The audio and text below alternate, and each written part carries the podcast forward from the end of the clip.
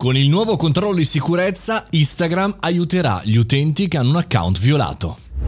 Buongiorno e bentornati al caffettino, sono Mario Moroni. Oggi parliamo di Instagram e parliamo, soprattutto nelle ultime settimane, ci sono stati degli aggiornamenti interessanti che hanno portato anche a qualche falso positivo. Magari anche sul vostro account vi è apparso una notifica eh, bloccato oppure rallentato. Abbiamo stoppato queste azioni per sicurezza. Bene, c'è stato un bel aggiornamento che si chiama controllo di sicurezza.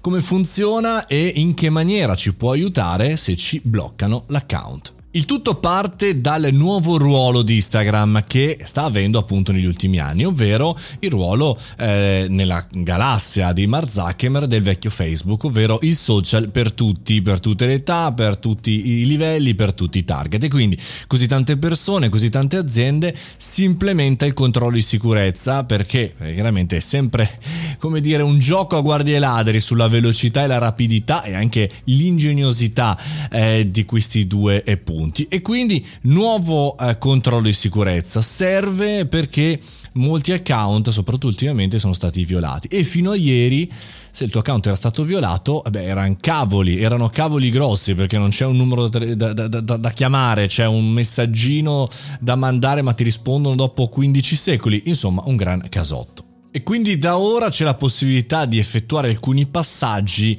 eh, per la conferma che siete voi in questo caso. Ecco, va fatto un, un però, però Instagram non manda mai messaggi in direct anzi questo nuovo strumento serve appunto a evitare questo ennesimo eh, punto dolente della sicurezza, ovvero quelli che ti scrivono su WhatsApp o via messaggi che cosa succede. Bene, Instagram in realtà sta adottando un sistema di SMS e un'ulteriore app di autenticazione con la possibile aggiunta per l'autenticazione a due fattori tramite WhatsApp, quindi tramite la galassia appunto di Instagram. È chiaro, qual è il consiglio generale? Uno è quello chiaramente di non dotare un solo, un solo accesso, per cui magari dal vostro computer potete fare accesso al vostro account Instagram come dal vostro cellulare. E poi di chiaramente avere, oltre che questo nuovo controllo di sicurezza, ma anche sempre per forza l'autenticazione a due fattori, che è l'unica eh, possibilità di sicurezza, perché la password si può bucare,